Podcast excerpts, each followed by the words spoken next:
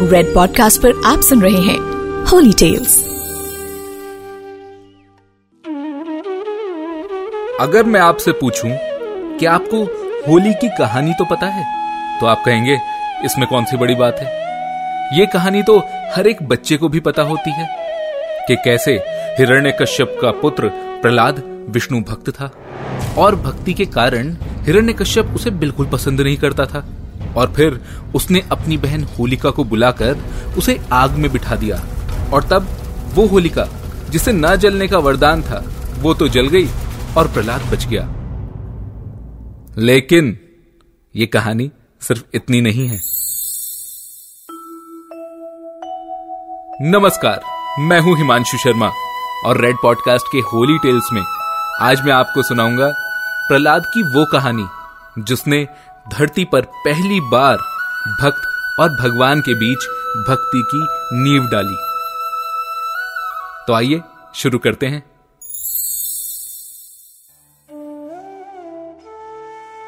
कश्यप नाम के ऋषि और उनकी पत्नी दिति के दो पुत्र हुए, जिसमें से एक का नाम हिरण्याक्ष और दूसरे का नाम हिरण्य कशिपु या हिरण्य कश्यप था। हिरण्याक्ष को भगवान विष्णु ने पृथ्वी की रक्षा हेतु वराह रूप धारण करके मृत्युदंड दे दिया था। लेकिन तब अपने भाई की मृत्यु से दुखी और क्रोधित होकर हिरण्य कश्यप ने अपने भाई की उस मौत का प्रतिशोध लेने के लिए अजय होने का संकल्प लिया। वो कई हज़ार वर्षों तक कठोर तपस्या करता रहा। उसकी तपस्या से प्रसन्न होकर ब्रह्मा जी प्रकट हुए और तब हिरण्य कश्यप ने बड़ी चालाकी से लगभग अजय होने का वरदान मांग लिया।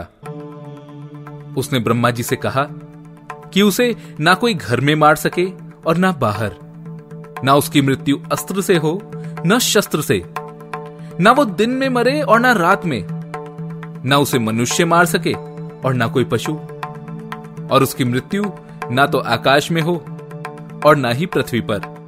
तब ब्रह्मा जी ने तथास्तु कहकर उसे ये वरदान दे दिया। वरदान प्राप्त करते ही उसने स्वर्ग पर अधिकार कर लिया और सभी लोकपालों को मारकर वहाँ से भगा दिया और खुद संपूर्ण लोकों का अधिपति बन बैठा। ये देखकर सभी देवता निरुपाय हो गए। वे असुर हिरण्य कशिपु को किसी भी प्रकार से पराजित नहीं कर सकते थे, क्योंकि उन्होंने अपनी सारी कोशिश करके देख लिया था। पर वे हिरण्य कश्यप को एक बार भी पराजित नहीं कर पाए थे। और फिर इसी वरदान के कारण हिरण्य कश्यप का प्रभु भक्तों पर अत्याचार लगातार बढ़ने लगा। अब इस कहानी को यहीं बीच में रोकते हैं और पहले मैं आपको प्रहलाद के बारे में कुछ बताता हूँ।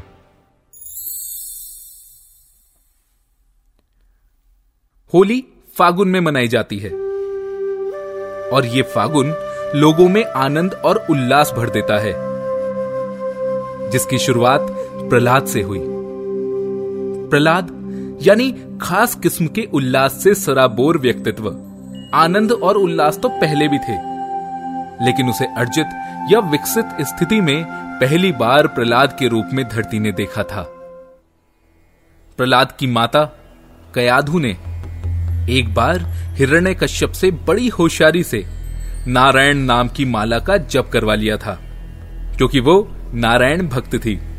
प्रहलाद की माँ कयाधु के अलावा बाकी परिवार के सभी लोग, हिरण्य कश्यप, उसकी बुआ होलिका, सभी आसुरी स्वभाव के थे। उनके गुरु शुक्राचार्य तो आप जानते ही हैं कि वो दैत्य गुरु थे। वे अपनी प्रकृति के कारण आसुरी स्वभाव के कहे जाते थे। जब प्रहलाद अपनी माता कयाधु के गर्भ में थे तो देवऋषि नारद कयाधु को अपने आश्रम ले गए थे।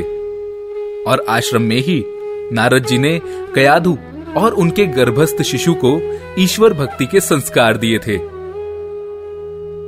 प्रहलाद के बारे में कहते हैं कि उन्होंने अपनी माँ के गर्भ में ही भक्ति के संस्कार ग्रहण कर लिए थे।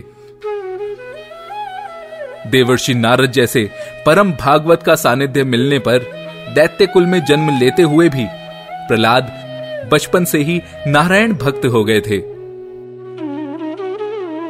प्रहलाद को विष्णु भगवान का भक्त बनता देख पिता हिरण्य कश्यप ने अपने पुत्र को दैत्य गुरु शुक्राचार्य के आश्रम में भी भेजा। पर वहाँ प्रहलाद ने उनसे लौकिक विद्याएँ सीखी तो सही। पर वहाँ भी प्रहलाद विद्याएँ तो सीखते रहे, लेकिन भक्ति में लगे रहे।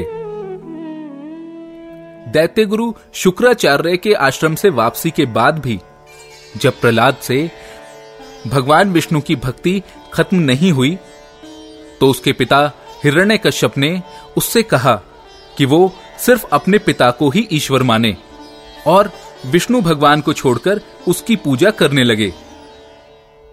पर जब प्रहलाद ने ऐसा करने से साफ़ मना कर दिया तो हिरण्य कश्यप ने क्रोध में आकर खुद ही प्रहलाद को कई बार मारने की कोशिश की। पर चाहे उसने प्रहलाद को मारने के कितने ही प्रयत्न किए, लेकिन हर बार प्रहलाद बच गए। प्रहलाद ने भगवान विष्णु की पूजा करना जारी रखा। हिरण्य कश्यप की एक बहन थी, होलिका, जो अग्नि की उपासक थी। और इसलिए उसे यह वरदान प्राप्त था कि वो अग्नि में नहीं जल सकती। हिरण्य कश्यप को होलिका के इस वरदान के बारे में पता था। इसीलिए हिरण्य कश्यप ने होलिका को आदेश दिया कि वो प्रहलाद को अपनी गोद में बिठाकर अग्नि में प्रवेश करे और प्रहलाद को जलाकर मार दे। होलिका को भी अपने असुर भाई हिरण्य कश्यप की यह योजना पसंद आई। क्योंकि वो जानती थी कि अग्नि उसका कुछ नहीं बिगाड़ सकती। हिरण्यकश्यप और होलिका की इस योजना को फागुन पूर्णिमा की रात में अंजाम दिया गया। राज्य के बीचों बीच बड़ी चिता रची गई और होलिका प्रहलाद को अपनी गोदी में बिठाकर चिता पर बैठ गई और फिर उस चिता को आग के हवाले कर दिया गया। धीरे धीरे आग की लपटों ने उस चिता को घेर लिया। आग को देखकर हिरण्य कश्यप खुश हो उठा। वो जानता था कि अब प्रहलाद का बचना नामुमकिन है। लेकिन हुआ इसके विपरीत। अपने आप को आग से घिरा देख बालक प्रहलाद मन ही मन भगवान विष्णु को स्मरण करने लगा। तब अपने भक्त को संकट में देख भगवान विष्णु प्रहलाद को बचाने वहाँ प्रकट हो गए। भगवान विष्णु ने प्रहलाद के शरीर को आग से बचा लिया और होलिका को उसके घमंड का सबक मिला। आग में न जलने के वरदान के बावजूद अपने घमंड के कारण वो आग में जलकर मर गई।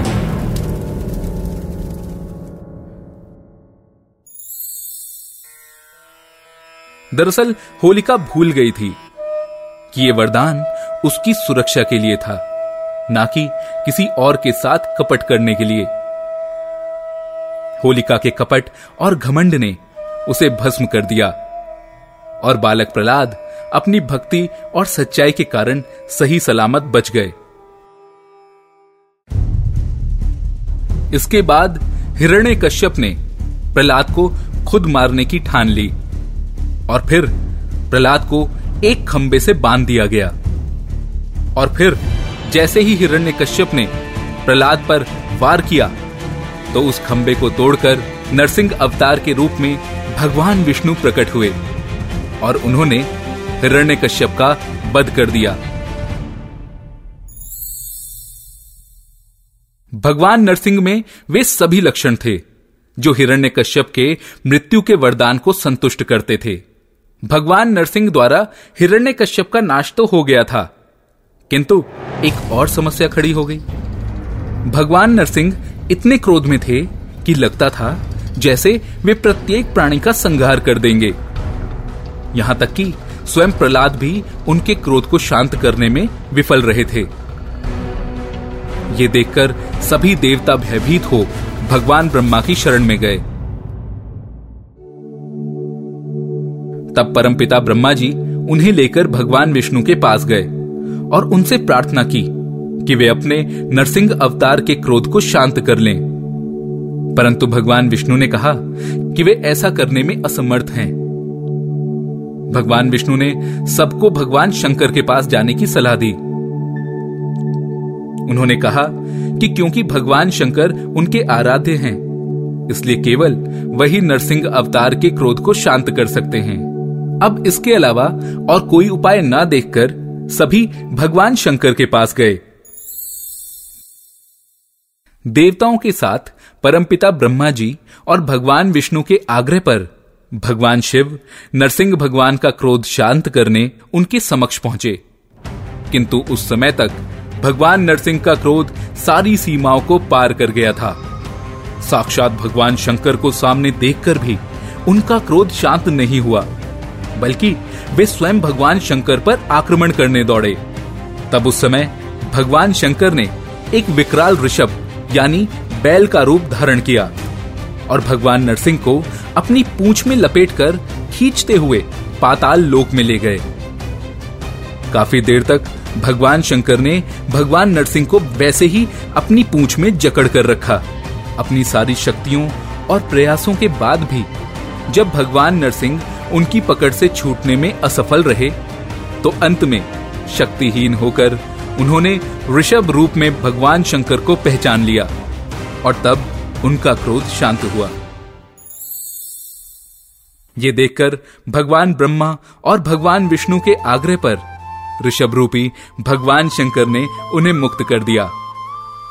और इस प्रकार देवताओं और प्रहलाद के साथ साथ सभी सतपात्रों को दो महान अवतारों के दर्शन हुए। भगवान विष्णु के नरसिंह अवतार और भगवान भोलेनाथ के ऋषभ अवतार के। इधर हिरण्य कश्यप के वध के बाद प्रहलाद को उस राज्य का उत्तराधिकारी नियुक्त किया गया और फिर भगवान नरसिंह ने प्रहलाद को पाताल का राज्य दिया। प्रहलाद नैमिषारण्य गए और नारायण के दर्शन और उनके स्वरूप को जाना।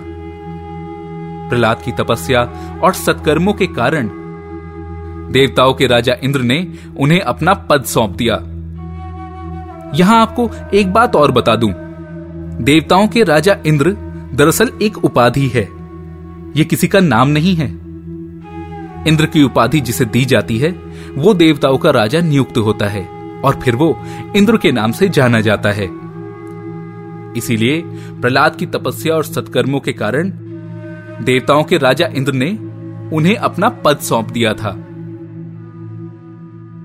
लेकिन कुछ समय बीतते ही राजा इंद्र से रहा ना गया। उन्होंने अपने गुरु बृहस्पति के पास जाकर अपने दिल की बात कही कि उन्होंने अपना पद प्रहलाद को सौंप तो दिया है, लेकिन वे उस पद पर वापस जाना चाहते हैं। तब गुरु बृहस्पति के कहने पर एक सुबह इंद्र प्रहलाद के पास गए। प्रहलाद प्रतिदिन प्रातःकाल दान किया करते थे। उस समय किसी याचक को वे कभी खाली हाथ नहीं लौटने देते थे। तब बृहस्पति देव के दिखाए मार्ग पर चलकर इंद्र प्रहलाद के पास उसी क्षण, यानी प्रातः काल में दान के समय पहुँचे। जब प्रहलाद ने उनसे भी कुछ मांगने के लिए कहा तो इंद्र ने उनसे उनका शील ही मांग लिया। शील, यानी चरित्र, शौर्य, वैभव। प्रहलाद, जो कभी किसी को खाली हाथ नहीं लौटने देते थे। उन्होंने अपने शील को जाने दिया, जिसके साथ उनका सारा चरित्र, स्वभाव, शिष्टता, मर्यादा और सारे अच्छे पुण्य चले गए थे। और फिर अंत में वहाँ एक प्राणवान पुंज निकला। जब प्रहलाद ने उसकी ओर देखा तो वो बोला, प्रहलाद, आपके पास अब न शौर्य है न वैभव, न तप, न प्रतिष्ठा और ना ही संपदा। मेरा छोड़ना सुनकर सभी विभूतियाँ चली गई हैं। इसलिए अब मैं भी जा रहा हूँ। इंद्र ने केवल शील लेकर ही प्रहलाद का सब कुछ ले लिया था। और फिर इस प्रकार एक साधारण इंसान बनकर प्रहलाद फिर से भगवान विष्णु की भक्ति में लग गए। कहते हैं कि इसी शील के कारण प्रहलाद में उल्लास, ऊर्जा और प्राण था। और यहीं से पहली बार एक आम इंसान और भगवान के बीच इतनी गहरी भक्ति की नींव पड़ी थी कि उसके लिए भगवान धरती पर हर बार प्रकट हुए। मैं हूँ हिमांशु शर्मा और रेड पॉडकास्ट के होली टेल्स में आप सुन रहे थे प्रहलाद और हिरण्य कश्यप की पूरी कहानी। ऐसी और कहानियों के लिए जुड़े रहें द एस्ट्रोलॉजिक डॉट कॉम के साथ, फेसबुक, इंस्टाग्राम और यूट्यूब पर। धन्यवाद। You are listening to Red podcast holy tales return by Himanshu Sharma audio design by Ayush Mehra send your feedback and suggestion writers at podcast at Red FM dot I N N